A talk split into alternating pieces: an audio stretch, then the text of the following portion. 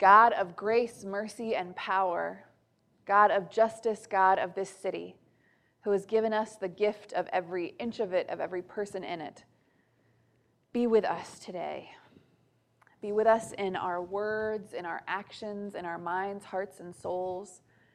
And if we should have words or deeds that do not accord with you, that aren't of you, help us to try again tomorrow. In Jesus' name we pray. Amen. This month has been our commitment to the city sermon series, which is really about this city that we live in, Chicago, and what it means to faithfully commit to it. There are a lot of reasons um, to think about our role as Christians in the city. One is that while though we came from Eden, we are marching to Zion, right? There is a vision in the scriptures of a heavenly city of which we can all be a part, that there's something about what God wants for us that is bringing us together. Another is simply that more and more human beings and more and more Christians are going to be living in cities, and figuring out what that means for our faith is important.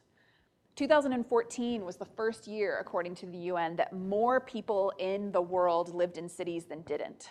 We're rapidly urbanizing. Um, uh, I have a family member who lives in Shenzhen, China, which 30 years ago was a fishing village of a few hundred people and now has over 20 million people. Those kinds of megacities um, are where most people in Africa and Asia live, right? Like, this is the new nature, the new fabric of our lives. What is that going to mean for us and how we treat each other in our faith? Also, urban is in our name, right? There's a reason to consider why, as a church, are we committed to this environment? None of this means that cities are the only place that we care about or the only place where God can be found. This is a church community that is very diverse. Some of us grew up in little old towns of 50 to 75 people where you know everybody on the sidewalk. And some of us grew up in the suburbs with the lawns and the bike rides and all the things that come with it. Um, I am one who it's not just that my faith now is of the city. It's not just that that's a question for me in this day. I was really born and formed by cities. Um, I was born in Washington, D.C., lived in Tokyo and Hong Kong as a kid, um, always lived right in the middle of, of urban areas, and really didn't understand a lot about what it meant to not live in a city. Um, they felt like really foreign environments to me. And there's been one story that's just been coming back to me over and over again these last few weeks, which is uh, my dad grew up in Batavia, Illinois, which some of you may be familiar with. Um, when he grew up, it was sort of a small town. Now it's really become a part of uh, the St. Charles, Aurora kind of suburban landscape of, of Western Chicago. Um, and I go to visit there all the time because I have family there. And as a child, I used to visit there too. We'd fly into O'Hare and we'd drive out to Batavia. And when I was about five or six, uh, I was driving out with my family, and we came close to the border, and I said, Oh, we're in Batavia. And I'm not known for my sense of direction or sense of place or objects. That's not a gift of mine. And so my dad was like, "What? How do you like how do you know that, small child? How do you know that we're in Batavia?" And I said, "Well, you always know when you're in Batavia because in Batavia, everyone gets their own apartment building." I saw the single family houses, right? And I was like, it's this miraculous place where everyone has an apartment building of their own. Um, to me, as a city kid who had always grown up in apartments, that seemed like the most remarkable thing in the world. The first time we moved back to a small town, um, Champaign Urbana, Illinois, when I was in middle school, they showed me a picture of the house we were going to live in. And I told everyone in my class that the backyard was a football field.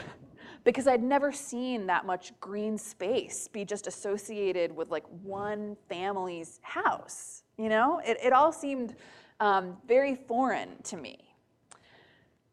This, I think, is one of the great parts of living in a city that we don't take time to reflect on, but that is really critical to our lived experience, which is how much of our physical space we share with each other right? That most of us do live in buildings with other people, whether or not we know them. Um, that's, that's a unique way to live life. It's a unique part of living in the city that most of us, if we're going to go outside and uh, bask in the sun and play in the trees, it's going to be in some kind of outdoor space that we share with others that's not just for us, whether it's a park or a median or any of the other things that you can come across here, right? The lakeshore a part of living in a city because it's so dense is being surrounded by other humans and being in really intimate relationship with them in terms of the things that we share uh, the services the sounds and all of that stuff.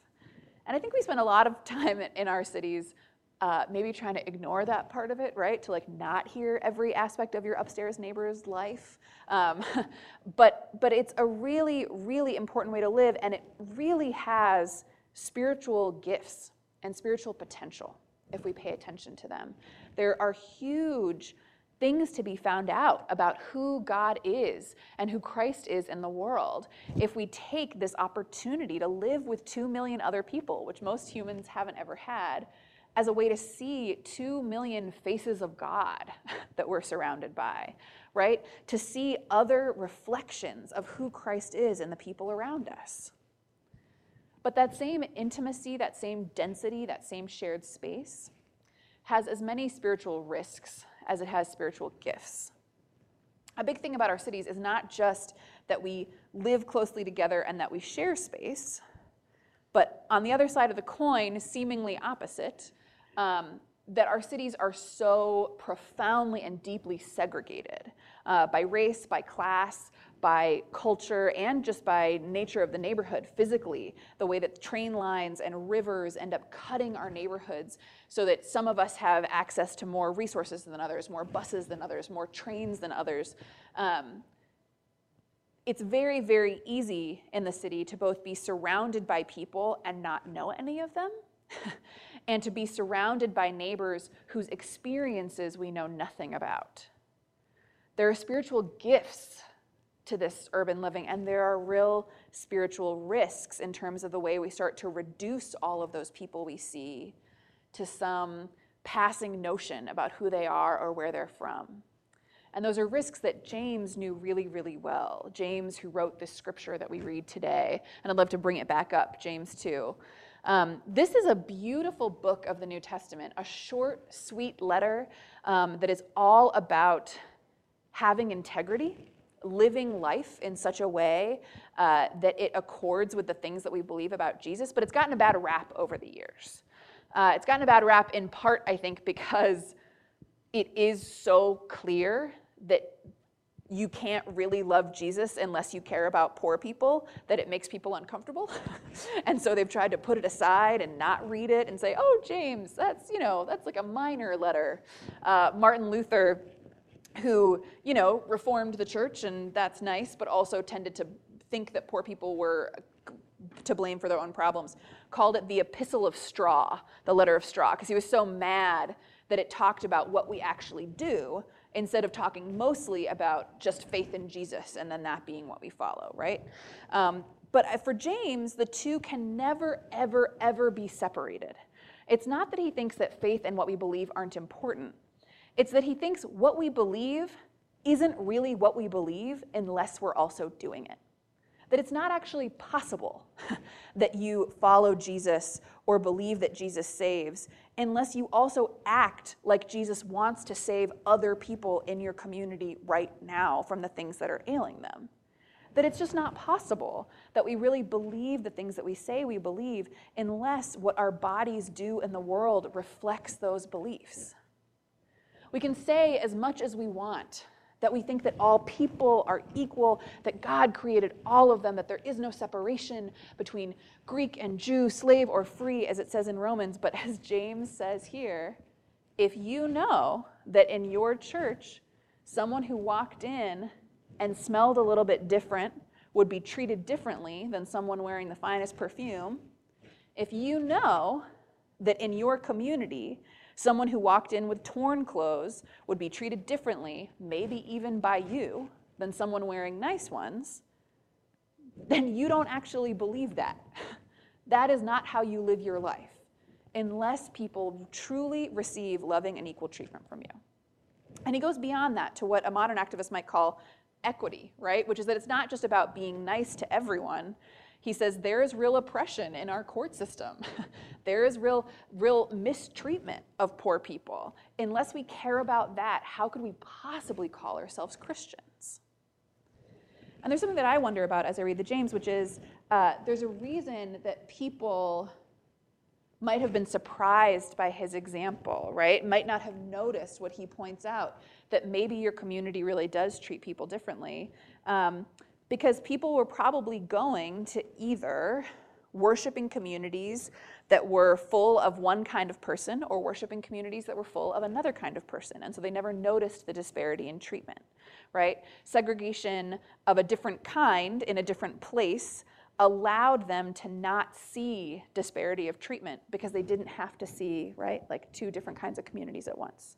And it's the same thing we're doing now, where we supposedly share all this space, but if we don't feel equally a neighbor to Auburn Gresham and a neighbor to Albany Park, we haven't taken into account what it means to be a good neighbor, a Jesus Christ neighbor in the city of Chicago. I want to tell a few little stories about our church, our life, some reflections I've had on this idea of the space that we share in cities and where Jesus might be calling us in those spaces. Um, and one of them has to do with our outdoor worship that we had a couple of weeks. I know several of you were at that outdoor worship in Dean Playground.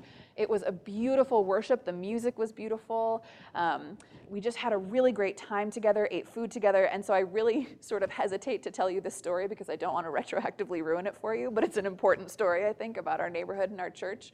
So keep the good memories, but also know that this thing also happened. Um, something that many of you know happened during that worship is that a woman in the park got very upset with us um, and kept saying that we were in her park and we were in her park and we shouldn't be there. And she called the police, and the police said, "Oh, they're actually like it's fine. That they're here. they, you know, they did all the things." Um, but that I think is natural and understandable, right? It's um, particularly given what the church has done in the world I get that sometimes people are freaked out by our presence, uh, and I want to show them a different kind of presence. But I did think it was interesting that she kept yelling, This is my park, my park. Because really, the whole point of a park is that it doesn't belong to anyone, that it's for all of us, right? That it's for the public, that it's for everyone. And so that was on my mind um, when something else happened that day which is as we had gotten there early in the morning, I don't know who was there. Um, we set up in the very back of this long park that has sort of a playground over here, and there's a lot of green space, and we set up at the back of that green space so that people in the playground don't necessarily have to hear our sermon if they're if they're not into it, right? Um, and in the very back corner, we found behind a couple of trees as we were setting up where we usually did a tent and so it seemed like someone must have slept there the night before or be living there. Um, and so Sabrina, our stage manager, came up to me and said, You know, I found this, this tent. Um, I don't want to bother them, but I also don't want to scare them when we start playing music. Um, we're setting up a, few feet farther away from them than we usually would. Uh, do you think it's okay for a couple of us to go up? And I was like, Yeah, let's go up and sort of knock, like, yeah, just let them know that we're going to be making loud noises so that we don't frighten them. Um, and that happened, and it turned out the tent was empty. Whoever was using it or had been using it went somewhere else. Um, maybe they had gone to go food. Maybe they had gone to go to the bathroom. I don't know. Um, but they weren't there during the worship service. And then at the end of the worship service, as we were taking everything down, I know the tent looked really funny to me. I was several feet away from it, but it was sort of collapsed. It looked like a, a hurricane had come through or something, but I, I assumed natural disaster of some kind. And I was like, oh, that's unfortunate. Um, and I was talking about it, and then someone in our church said to me, Oh, no, I, I saw what happened to that.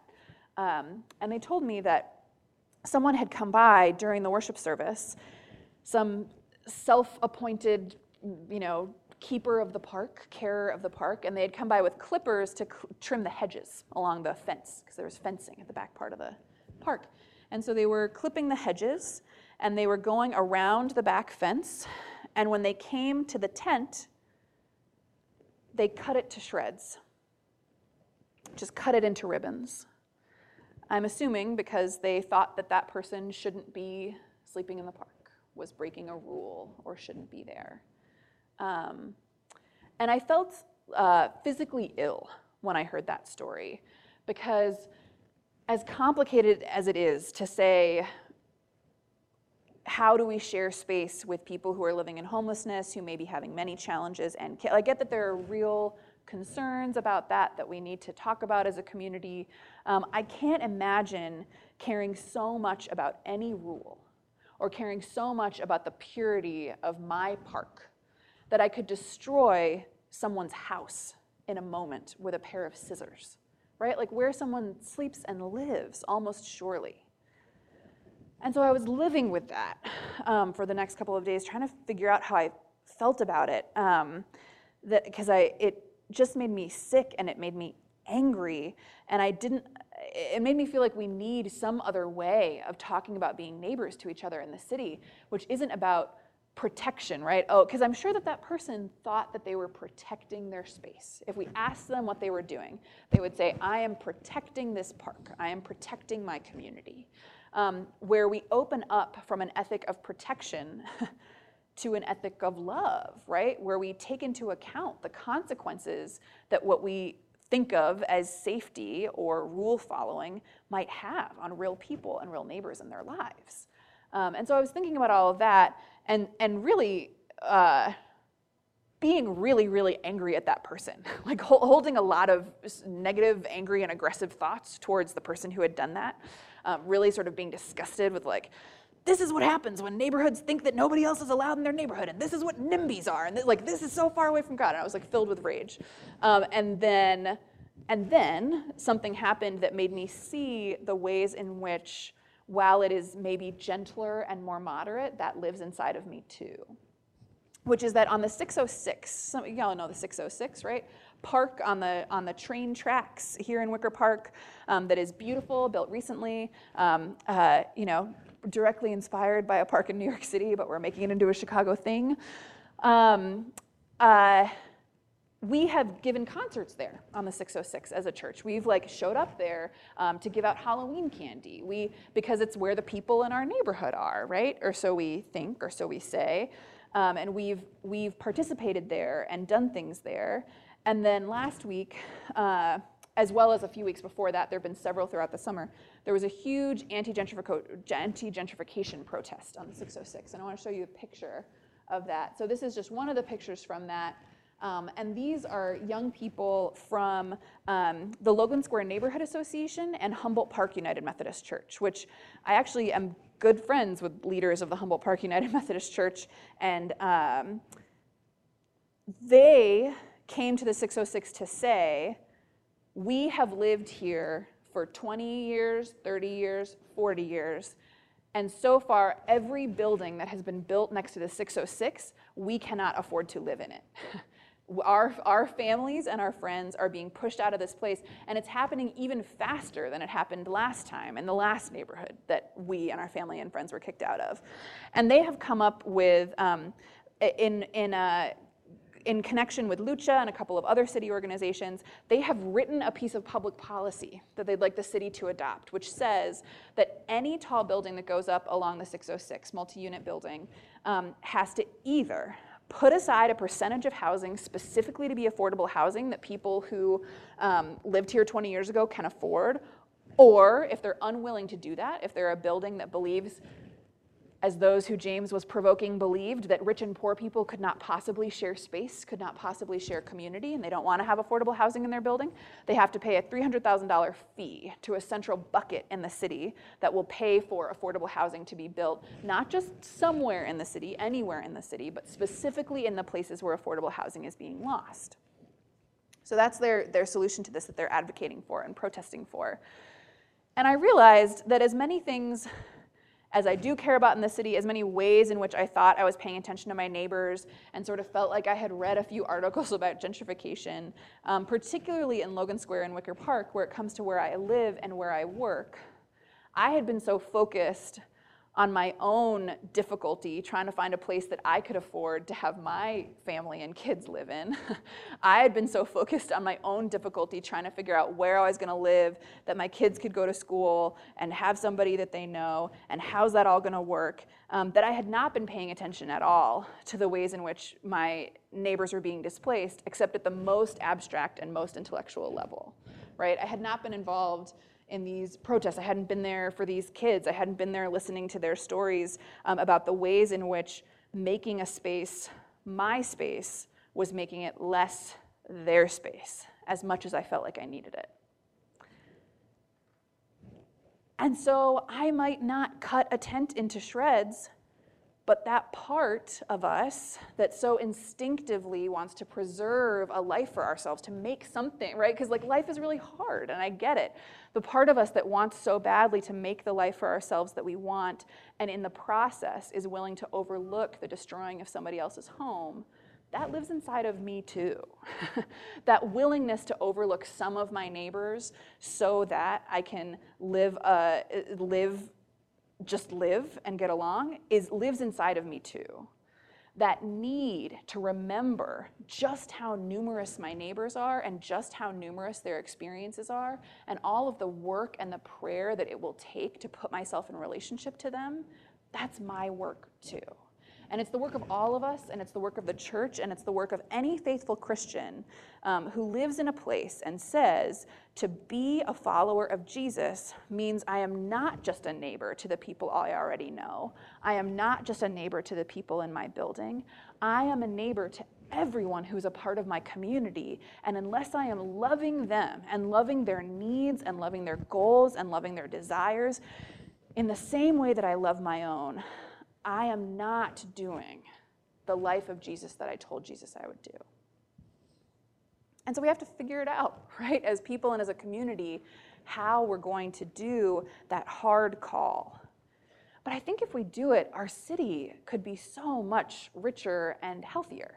If we began to think of ourselves as part not just of little sub communities and neighborhoods, both of which are great, right? Like, let's maintain our deals, um, but also of a whole metro area where each one of the community areas, each one of the suburbs, is equally accountable for the health of everybody else in the whole place, where we all have a responsibility to make sure that anyone, anywhere, can live a life of safety, can live a life of wholeness, can live a life of flourishing, where they have stability of housing, greatness of education accessible to them, and parks that they can go to and feel like those parks don't belong to somebody else imagine what this city could be.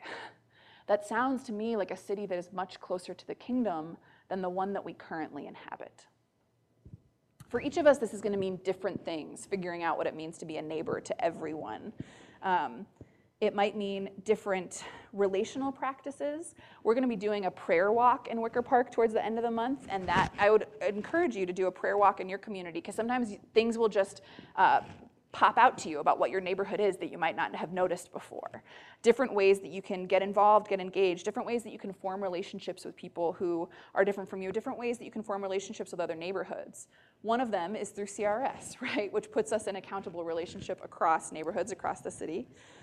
But whatever it is for you, remember what James has said that if we go by the divisions of the world and continue to simply accept them unthinkingly, we have forgotten who Jesus is and what Jesus has invited us to do. If we limit our definition of who our neighbors really are, or the number of neighbors that we really need to pay attention to, we have forgotten who Jesus is.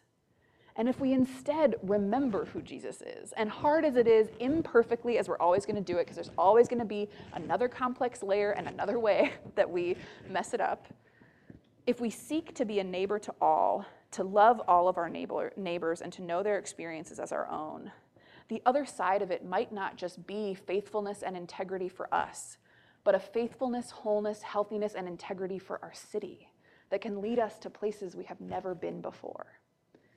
And so I pray for us that we will seek that together, whatever it may look like. Amen.